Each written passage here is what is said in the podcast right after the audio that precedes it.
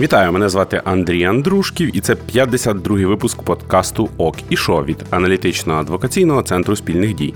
В нашому подкасті ми розповідаємо про важливі рішення парламенту, уряду і президента, про ті рішення, які впливають на баланс гілок влади в країні і змінюють життя громадян, тобто нас з вами. Ми розповідаємо лише те, в чому найбільше розбираємося, і зі мною тут прямо зараз мій колега Назар Заболотний. Привіт. Сьогодні ми поговоримо про те, як Кабмін створює український ветеранський фонд, про те, як український уряд збирається впроваджувати позатендерними закупівлями закупівлі до Дня Незалежності, як він же намагається вирівняти різницю у зарплатах військових пенсіонерів, про діджиталізацію українських підприємств і про те, як президент ухвалює важливе рішення щодо відрядження українських миротворців у Демократичну Республіку Конго. Одним словом, поїхали. Створення українського ветеранського фонду в межах імплементації постанови Кабінету міністрів України номер 720 дозволяє Міністерству справах ветеранів створити український ветеранський фонд, який розпочне роботу з початку наступного року. Фонд буде займатися розробкою і впровадженням проєктів на підтримку ветеранів та їхніх родин, допомагати розвивати ветеранський бізнес, зокрема шляхом грантової підтримки. Назаре. Мені здається, що трошки запізно. Ну, добре, але запізно. Так, не минуло і семи і трошки років від початку війни, коли держава почала думати нарешті, а як вертати тих людей, яких часто під час мобілізації просто забрала з дому з дивана назад до цивільного життя. Маємо коротеньку цитату Олександра Голопетюка, який є керівником громадської організації Ветеранс Хаб Одеса з цього ж приводу. У нас є позитивний досвід таких фондів. Якщо він буде не гірший, як це працює Український культурний фонд, то я переконаний, що тут буде дуже багато позитивних кейсів. Водночас, зважаючи на згаданий от паном Олександром Український культурний фонд, важливо при створенні таких інституцій е, добряче попрацювати з процедурами того, як з'являється в такій організації керівництво, хто ухвалює рішення, як твориться програмна рада, як розподіляються кошти. Тому що ну, в Україні в історії України дуже часто, коли з'являлися якісь такі проєкти, де в назві був фонд, там. Так на фоні майоріла якась корупція, якісь інтереси, кумівство. Так, звичайно, у всіх тих сферах, де з'являються державні гроші, виникають зразу ж спроби їх перерозподілити таким чином, щоб е, хтось там з політичної верхівки став е, головним вигодонабувачем. Ну, Приблизно така історія зараз відбувається з Українським культурним фондом, іншими новими культурними інституціями. Спочатку великий е, медійний бізнес, е, не бачив в тому нічого цікавого, але потім, коли познайомився з бюджетами, ну і зверху придавив карантин. Е, то зацікавленість виникла. Е, очевидно, що зв'язок цієї влади саме з індустрією розваг він величезний, тому там почалися незрозумілі рухи з наглядовою радою, з виконавчим директором культурного фонду. Ну, фактично, зараз відбувається процес підгинання під себе тієї інституції, яка би мала мати відсоток е, високій автономії. Ну, це по факту рейдерство. Так, це рейдерство е, за рахунок держави під приватні інтереси. Знаєте, в нас взагалі дуже така типова постколоніальна практика, коли лідери держави, політики, які е, на цей момент нею керують, я не кажу конкретно про когось з них, вони всі переважно так себе ведуть, вони не розділяють на посадах, де їхнє власне, а де є державне, тобто людське. Ну, тут сталася та ж історія. Сьогодні обрали тимчасового голову наглядової ради УКФ е, пана Артеменка, якщо я не переплутав прізвище, він є людиною вихідцем з медіахолдингу Starlight Media. Ну і знову ж будь-якій людині, яка розуміє, як працює наглядова рада, в наглядовій раді взагалі не має бути людей з індустрії, яку вона контролює, тому що в них конфлікт конфлікт інтересів. А тут людина з медіабізнесу стає е, ВО голови наглядової ради УКФ. Ну, Звичайно, що з ветеранським бізнесом може бути щось подібне. У нас вже є приклади, коли землю там оформлюють, е, виділяють, начебто, для ветеранів, а в реальності їх получає якийсь місцевий бізнес, і дуже часто цей бізнес пов'язаний з місцевою владою.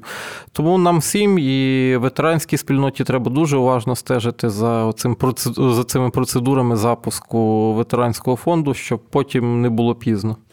Тому, шановні е, панове ветерани і ветеранки, е, якщо ви слухаєте подкаст Ок і що, майте на увазі, слідкуйте за тим, як буде напрацьовуватися нормативно-правова база щодо функціонування цього фонду, будуть е, публічні оголошення про те, що от стартує такий етап, там треба подаватися громадським організаціям на участь в можливому конкурсі там на членів наглядової ради, то спілкуйтеся між собою, обговорюйте всі ці речі, тому що саме присутність тих, на кого буде спрямована діяльність фонду в всіх цих етапах підготовки старту його роботи може давати а максимальну публічність, б максимальну прозорість і як наслідок е, ефективність діяльності цього фонду, тому що хотілося би, щоб його робота впливала, змінювала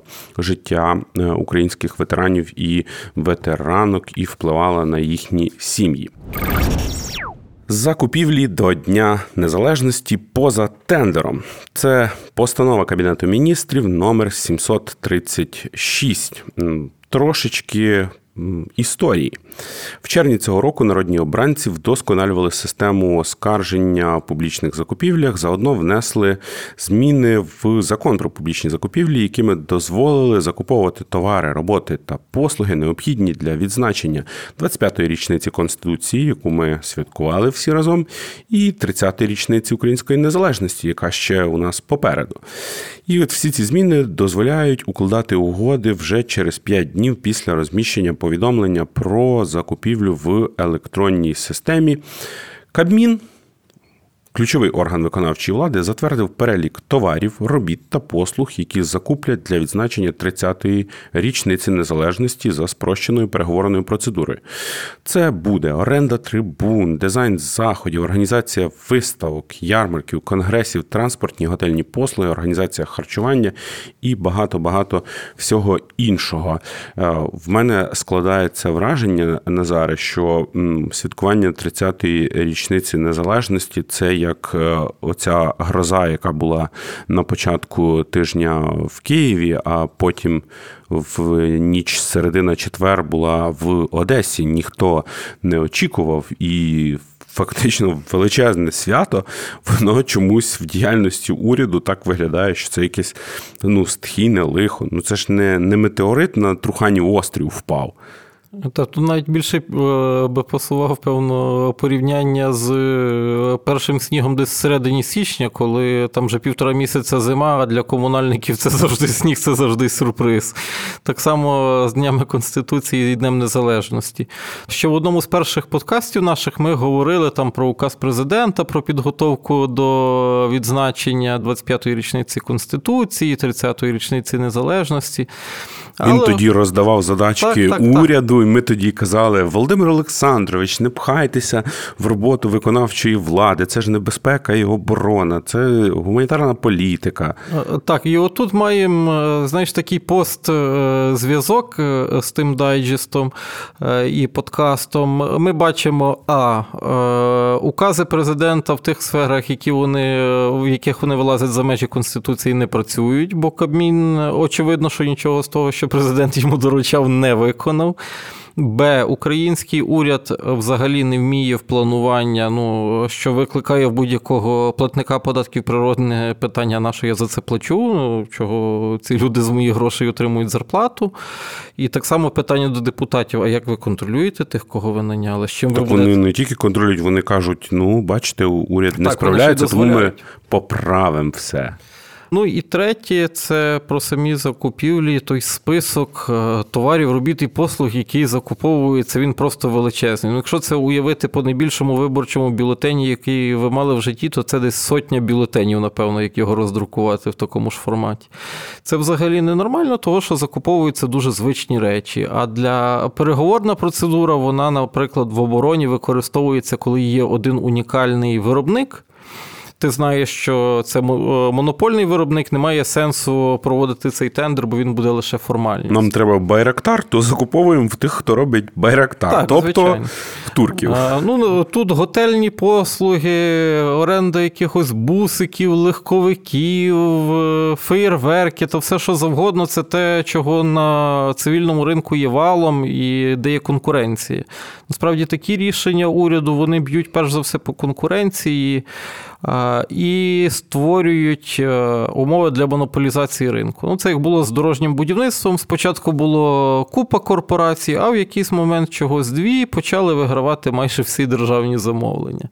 Тут якраз про дорожнє будівництво варто згадати, бо маємо ж ситуацію, що в нас також, окрім закупівель щодо відзначення державних свят, з під дії закону про публічні закупівлі виведено будівництво Київської кільцевої дороги, яка нам з вами, шановні платники податків, обійдеться 85 мільярдів гривень. Це в кращому випадку, бо жодне будівництво ще не коштувало стільки, скільки планують на початку. Звичайно ж, воно буде дорожчим.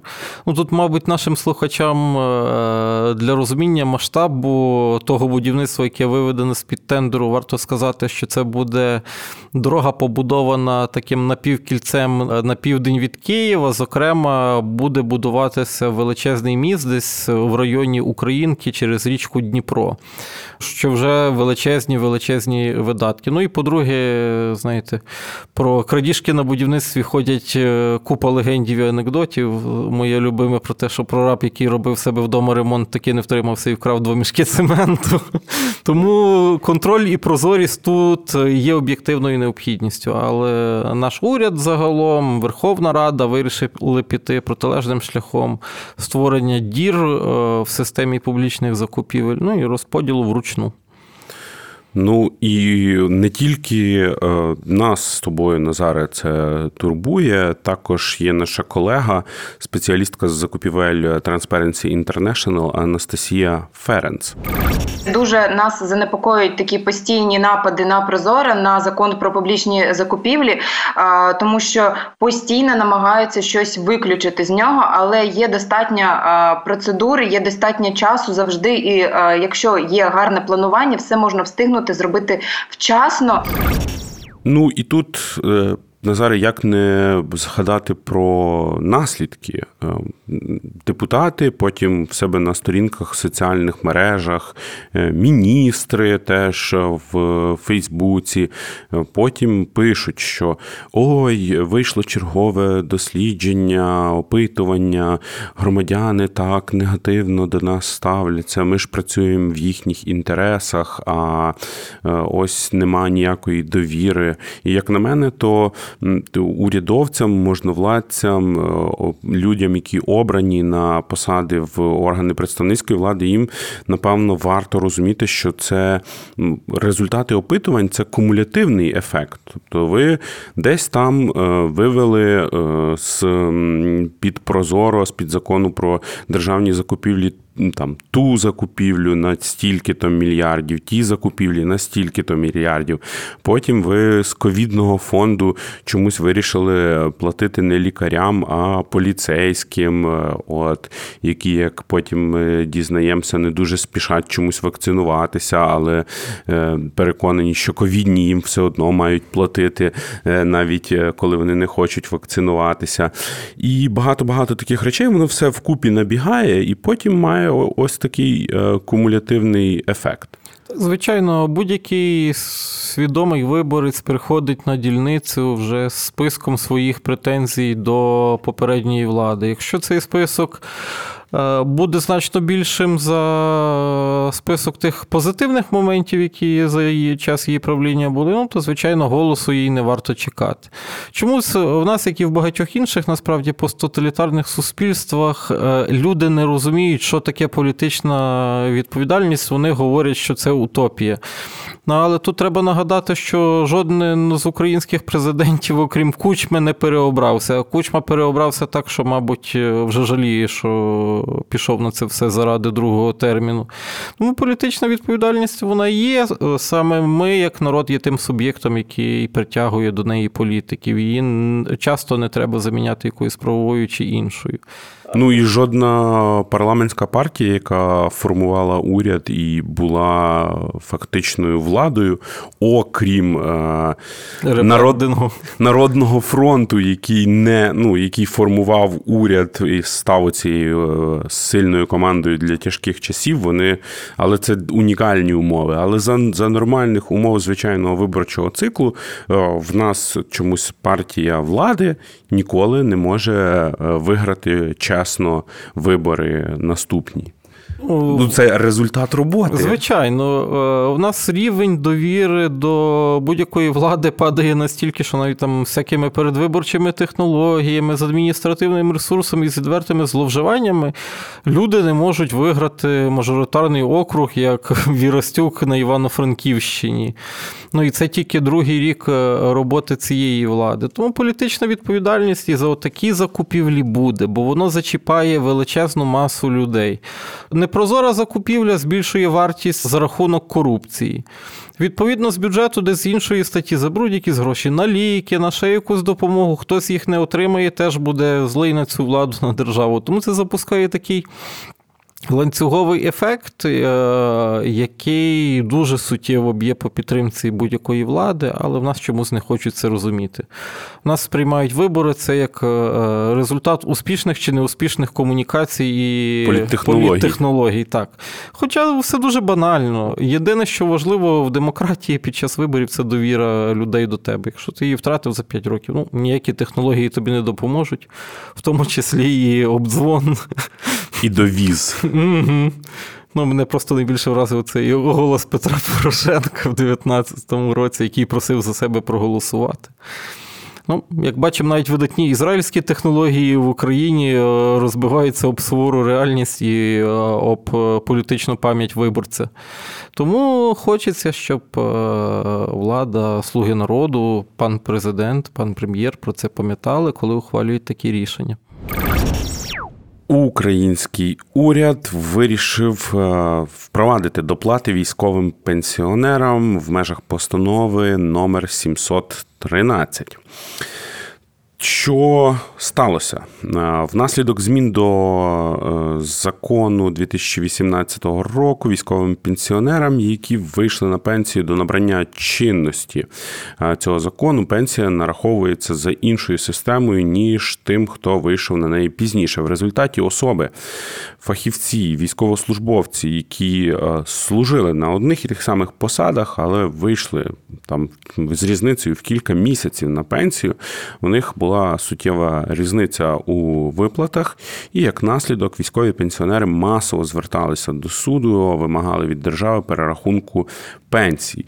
Уряд вирішив, що це неправильно, несерйозно і встановлює військовим пенсіонерам, які вийшли на пенсію до 1 березня 2018 року, щомісячну доплату до пенсії в розмірі 2000 гривень і встановлює мінімальний розмір пенсії для колишніх військовослужбовців та правоохоронців різних рівнів 3854 гривні. В країні, яка воює Назаре, мені здається, що це добре рішення. Це, знаєш, таке рішення вже за наслідками проблеми, а не на її випередження. Тобто це наслідки тих мітингів, які були під парламентом і під урядом кілька тижнів так, тому, так? І кількох років судових процесів. Ну, Щоб зрозуміти, наскільки безглузде рішення, тут, мабуть, варто поговорити не саме про нього, а про вплив. У 2018 році міняють пенсійну систему для військовослужбовців закладаючи, очевидно, диспропорцію суспільну. Ну, умовно, людина е, служили собі два підполковника в Збройних силах. Вони одного року народження, тільки е, з різницею в кілька місяців. В них був одинаковий стаж служби, одинакові посади і звання. Один вийшов на пенсію швидше, другий пізніше. В результаті в них утворилася величезна різниця в розмірі пенсії. В того, хто вийшов пізніше на кілька місяців, набагато більше. Ну, очевидно, це жахлива соціальна несправедливість е, в сприйнятті цих людей. Вона веде до втрати такими людьми довіри до держави, перш за все. А далі е, запускається цілий ланцюг негативних наслідків. Всі незадоволені починають звертатися в суди. Судова система загружена типовими позовами і вимушена відкладати ті справи, які є справді там унікальними, важливими, десь на потім, щоб справитися з цим напливом справ. Ну і далі е, далі не реагує, не реагує, доходить до мітингів, до спроби штурму парламенту, і тільки тоді уряд каже: Ой, та проблема є. Давайте ми вам дамо якусь доплату до пенсії в розмірі 2 е, тисяч гривень або до розміру 3850 гривень. Ну, Це просто, ну, наче дрібниця в вимірі країни, але це приклад, як е, не треба планувати державну політику. Ти, розробляючи якісь рішення, маєш завжди мати на увазі, що люди хочуть, перш за все, справедливого ставлення до себе. Ти можеш їм дати небагато грошей, але вони мають бути розподілені справедливо. А в нас таке враження: ой, є якась проблема, вирішимо її ситуативно. А може пронесе. Так, а потім, вирішуючи одну, створимо набагато більше. Ну, такі ж історії були, коли перед виборами там наобіцяли доплат до пенсій. Дітям війни, коли приймали закон про соціальний захист чорнобильців, величезні розміри доплат, які, очевидно, держава ні тоді, ні зараз ніколи, в принципі, не могла собі дозволити. Але воно все є, люди за це судяться і вважають, що держава їх обкрадає і обманює. Ну, Це такий простий шлях, як е, повністю дискредитувати трактувати себе як владу і державу загалом. Ну і тут е, теж е, вирішуючи проблему, вирішуючи проблему цієї е, соціальної несправедливості, створили проблему, тому що. Видатки то на 2021 рік в бюджеті заплановані, Ну і тепер і доведеться теж. знову ж таки, та, і доходи теж, і тепер доведеться а, точно, напевно, не на Київській кільцевій і не на відзначенні 30-ї річниці Дня Незалежності, не, не на закупівлях сцен і оренді готельних номерів для а, учасників святкувань економити, а будуть економити на чомусь іншому, не знаю, мультимедійних дошок десь до школи не куплять. Десь на якійсь культурі. Ну, У нас же ж є сфери, які сприймаються як десь, е, що їх можна фінансувати тільки по залишковому принципу. Це культура, освіта, це все. Е, нашим високопосадовцям здається, ой, ну то боже, ще одне покоління безграмотних дітей. Та хіба це проблема? Їм і так всім в Польщу, на що їм вчитись. Тому так, це і додаткове навантаження на державний бюджет, це заберуть в когось е, гроші, які були потрібні. Е, ну і це швидше за все додаткове збільшення державного боргу, який і так при при великих проєктах великого президента Володимира Олександровича росте в геометричній прогресії. Ну, я розумію, дуже гарні плакати, велике будівництво здамо. Велике будівництво державного боргу. Я думаю, так угу. треба перейменовувати цей проєкт. Е, е, взагалі возився за межі Києва і побачив е, плакати Здамо дорогу до 30-ліття незалежності. І знаєш, мене так машиною часу в ту секунду віднесло десь там. Ти відчув таку теплу совєтську куфайку на собі дуже незручну, і таке враження, що зараз треба буде валити дерева, розчищати для баму е, тайгу. Це п'ятилетку за три роки, це все. Ну, реально, якийсь просто е, страшний трансфер в радянське минуле. Я думаю, що пану Подоляку просто треба прислати в офіс президента якихось інших книжок, а не те, що він читає, бо по його риториці в інтерв'ю, то ось ось таке, ось такий підхід до до комунікації. І е, я думаю, що в якійсь версії плакат е, Родіна мать завіот е, він ще з'явиться, якщо державними комунікаціями будуть займатися поточні фахівці. Ну так, тут треба придумати, як родину мать підігнати під Володимира Олександровича, чи робити її ребрендинг, чи що. Ну і очевидно, що родіна мать має займатися будівництвом. Вона має десь екскаватором керувати якимось асфальтоукладчиком. Або великою реконструкцією, чи мільярдом дерев. Ну, будемо надіятися, що е, ось рішення про про яке ми говорили про доплати військовим пенсіонерам, що вони будуть прийматися вчасно і будуть прийматися на етапі планування цієї державної політики, а не вже поспіхом і не будуть розбалансовувати в майбутньому державний бюджет. Держава вирішила сприяти діджиталізації підприємств. Про це маємо постанову Кабінету міністрів номер 750. Український уряд впроваджує в Україні технологічний підхід індустрія 4.0, який передбачає комплексну цифровізацію та автоматизацію виробничих процесів і управління у реальному секторі економіки. Е, це я так розумію, Мінекономіки і Міндіджиталізації в вирішили нарешті подивитися на те, що у нас частина підприємств і їхнього управління, менеджменту і роботи е, залишилися десь е, там на етапі Горбачова. Це в кращому випадку. Насправді в дуже багатьох підприємствах воно все застигло десь е, на сталінських часах. Ну, Ті ж видатні управителі великих українських підприємств, класичні, пам'ятаю, покійного пана Бойка, який керував е, Маріупольським металургійним імені Ілліча. Ну, Це такі культові люди, які живуть абсолютно в іншій епосі. І записують все в зошит, на якому написано зошит, та? Так, і вибирають тетрадь, тетрадь, на якому Вибирають службову машину найбільш схожу на воронок, бо так звикли. Це Чорна Волга для наших слухачів. І носять е, Молодшого. всі документи в папці, на якій написано діло номер. Угу. Тут їм пропонують впроваджувати всякі інноваційні технології, діджиталізацію в управлінні і так далі. І е, що цікаво, робити це зверху вниз. Е, ну, Це знову ж така, наче непогано, що уряд взагалі говорить про те, що о, там, знаєте, там десь за нашим західним кордоном існують трошки розвинутіші е, стандарти і самого виробництва, і управління цими процесами в реальному секторі економіки. Але кумедно, що це не бізнес, який завжди швидший за будь-яку державу, сам собі це все привозить і запозичує. Що держава це як радянські часи каже, так, план на наступні 5 років, щоб всі там е, оператори, механіки якихось станків навчились працювати в Word і Excel. Всі поставили Viber. Завтра прийду, перевірю. Телеграм зараз е, в слузі народу це ж наймодніша е, мережа соціальна, через яку там і зливи відбуваються, і президент кажуть, ній сидить. То, мабуть, діджиталізація підприємств буде відбуватися через підписку на президентський телеграм. Ну, е, водночас та, є трошечки такий дивний е, підхід, я би назвав його так, трошки радянським. Е, навіть оця індустрія 4.0, воно є в ньому щось е, таке з тих часів.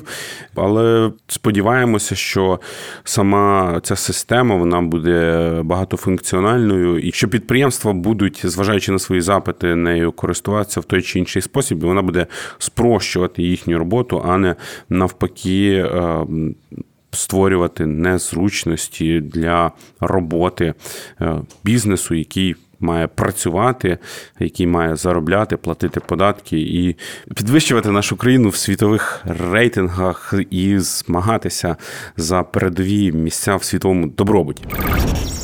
Україна направляє своїх миротворців в Демократичну Республіку Конго. Про це маємо указ президента номер 297 дріб 2021.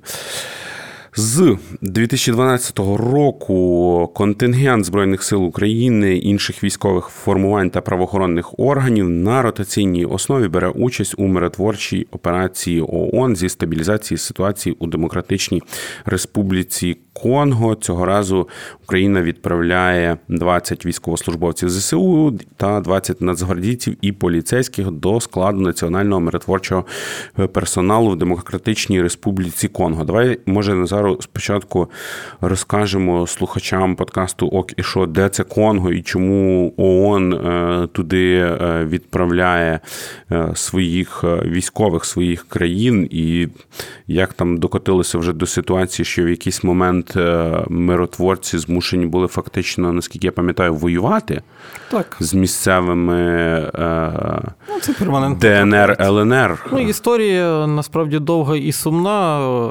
Е, територія Демократичної Республіки Конго колись була бельгійською колонією, там були жахливі серії злочинів. Ну, Вона не належала не бельгійській державі, а напряму бельгійському королю Леопольду, який відзначився там жорстокістю щодо місцевого місцевого населення, там е, понад кількасот тисяч людей взагалі е, відрубали руку для того, для упокорення.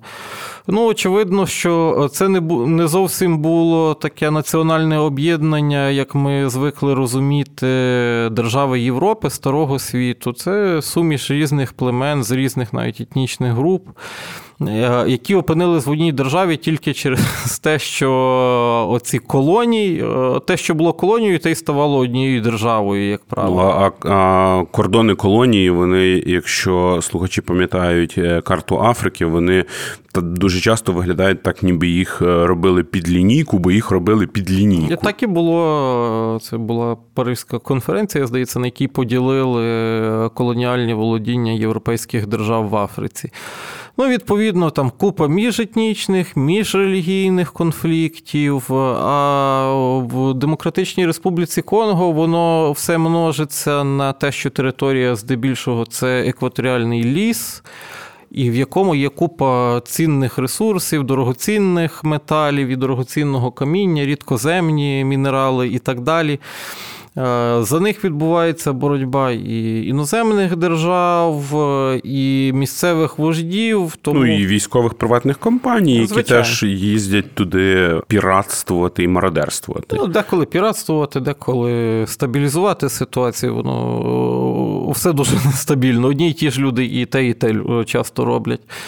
Ну тому ООН, намагаючись якось взяти на себе частину цієї відповідальності за африканську країну, допомогти їй стабілізувати ситуацію, ввело туди миротворчий контингент, один з найбільших, здається, це понад 16 тисяч людей. Ну і Україна бере в цьому проєкті участь вже майже 10 років, так.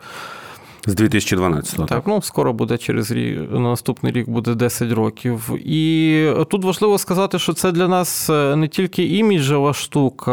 На початку бойових дій в 2014 році єдині люди, які мали хоч якийсь досвід, що таке війна, як воно стріляє, це були або колишні учасники війни в Афганістані, яких лишилося менше збройних сил, або люди, які були в миротворчих місіях. Ну, фактично, все наше теперішнє військове командування від 2014 року це люди, які були були в тих чи інших миротворчих місіях.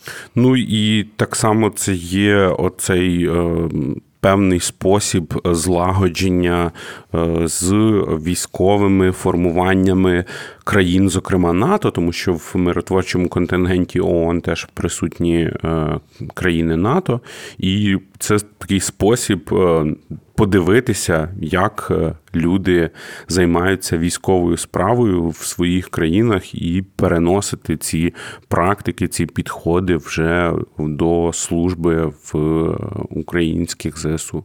Та, звичайно, це і переймання досвіду сусідів, і що для нас дуже важливо, бо з тим є серйозні проблеми. Це і змушує той персонал, який претендує на те, щоб поїхати, вчити хоч на якомусь рівні англійську мову. Ми можемо дуже багато говорити про стандарти НАТО, але воно все починається саме з англійської як міжнародного засобу взаємодії в рамках країн-членів НАТО. Ну а в нас десь там ну, приблизно так само, як індустріалізацію, так само в армії проводять вивчення англійської, наказують до такого-то числа. English 4.0, там, напевно, є така система. Там володіти на такому то рівні. До 30-ї річниці незалежності. Ну так, я би не здивувався. Всі upper intermediate. Якби таке завдання поставили. Тому, е, ну і плюс, е, це ж і матеріальний стимул. В миротворчих місіях платять більше навіть в Україні. Україні, тому люди мають і мотивацію туди їхати служити і заодно вчити англійську. Український уряд уклав угоду про взаємне визнання документів про освіту з урядом Угорщини. Це розпорядження Кабінету міністрів е, номер 802 Р від 21.07.2021 дозволяє український уряд, міністр закордонних справ Дмитру Кулебі укласти е, від імені Кабінету міністрів України угоду з урядом Угорщини про взаємне визнання документів про освіту та наукові ступені. Здається, трошечки тане крига Назаре в стосунках України та Угорщини. Так, Давай і... про про кригу поговоримо, бо слухачі можуть не зрозуміти, може не не слухають радіо, не читають багато газет про міжнародні стосунки, не знають, де знаходиться берего, не знають, хто такий Петер Сіярто і інших речей. А це насправді дуже дуже важлива історія. Вся суперечка почалась десь з 2014 року після революції з того, що президент Угорщини пан Орбан заявив в якийсь момент, що Закарпаття має утримати автономію в рамках процесу децентралізації, що має бути для місцевих угорців, представників інших меншин. Подвійне громадянство дозволено, хоча воно фактично є в Україні, воно де-факто не заборонене. Ну і це все відбувалося паралельно коли та, паралельно російській агресії і качанню е, от, наративів про незалежний автономний Донбас. Так, і загалом про те, що Україна це failed state, держава, яка не відбулася, і багато інших речей. І давайте робіть федерацію або діліть там між колишніми окупантами території. Е, ну і далі воно в тій чи іншій мірі продовжувалося, підігрівалося якийсь час через український закон про мову Угорщина взагалі блокувала поглиблення нашої співпраці в рамках НАТО, участь е, в всяких парламентських асамблеях. Нова українська НАТО. школа їм не подобалася. Е, так, ну претензій було дуже багато. Більшість з них були очевидними втручаннями в українську внутрішню політику, але е, від жорстких реакцій ми були змушені стримуватися, тому що це все-таки, хоча і дуже проблемний для самого ЄС, але член ЄС, так само член НАТО. Ну і наш сусід, е, ну, знаєте, кажуть, що там, де є можливість уникнути конфлікту з іншою державою, треба ним користатися.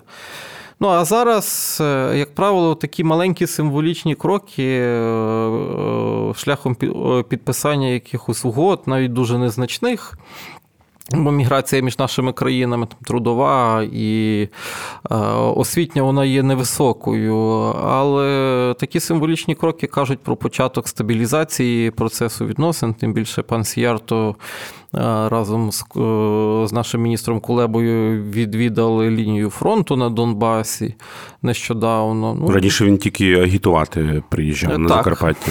Ну, Там справа в тому, що багато закарпатців мають угорські паспорти, і партія Орбана використовує їх як такий е, додатковий ресурс на виборах. Їх там організують довезення в Угорщину на дільниці. і Часто місцеве угорське населення е, в тих в тих округах, куди їх привозять, дуже обурюється, бо люди, які не живуть в громаді, там обирають тобі сільського голову чи е, склад місцевої ради. Ну ну але також і пан е, Сіярта теж закликав закарпатців на місцевих виборах підтримувати партію угорців Закарпаття, що теж трошечки неприйнятно. Як ну очевидно, що та хотілося би, е, але мені здається, що політики, державні діячі такого рівня не мали би собі дозволяти таких заяв. Ну так, насправді це на ситуацію на Закарпатті впливає меншою мірою. Здебільшого такі кроки угорськими високопосадовцями робляться більше з прицілом на власного внутрішнього споживача, на такі шовіністичні кола, які, як не дивно, у державах Центральної Європи, які ближчі там до. Західної Європи набагато більше розвинені, ніж в Україні. Здавалось би, в нас цього мало би бути більше, але ні, навпаки, ці центральноєвропейські держави, вони трохи десь там частково якийсь прошарок їхніх виборців залишився в глибокому імперському минулому. Ну, Тому ця закарпатська карта вона була каменем спотикання в наших відносинах. Будемо сподіватися, що угорський уряд е, почне повертатися до добросусідських відносин, і це лише початок. Це був подкаст Центру спільних дій про рішення ключових державних органів України. З вами були Андрій Андрушків та мій колега Назар Заболотний. До речі, важлива інформація в цьому сезоні. Це останній подкаст Ок і Шо, і почуємося ми з вами вже у вересні. Наразі дякуємо за підготовку матеріалів редакторам Марії Очеретяні і Олексію Півтораку, а також звукорежисеру Андрію Ізрику, який це все монтує, щоб ви могли слухати в приємному для вуха форматі. Дякуємо Олександру Кохану, який готує відеоверсію цього подкасту для youtube каналу Центру спільних дій. Наразі нас можна слухати також на українській правді в розділі подкасти їхньому. Також можна слухати в розділі подкасти видання нове время та в ефірі громадського радіо на частоті 99,4 FM в Києві. Окрім цього, на відомих вам платформах Apple Podcast, Google Podcast, SoundCloud, Spotify теж ви можете знайти подкаст Ок і Шо від центру спільних дій. Де би ви нас не слухали, в коментарях завжди залишайте свої відгуки. Нам важливо чути ваш зворотній зв'язок, розуміти, як ми можемо покращити наш подкаст. І якщо вам сподобалось, то поширюйте подкаст на ваших платформах соціальних мережах. А якщо дуже сподобалось, ви можете підтримати центр спільних дій на Patreon. Дякуємо за увагу і почуємося вже у вересні.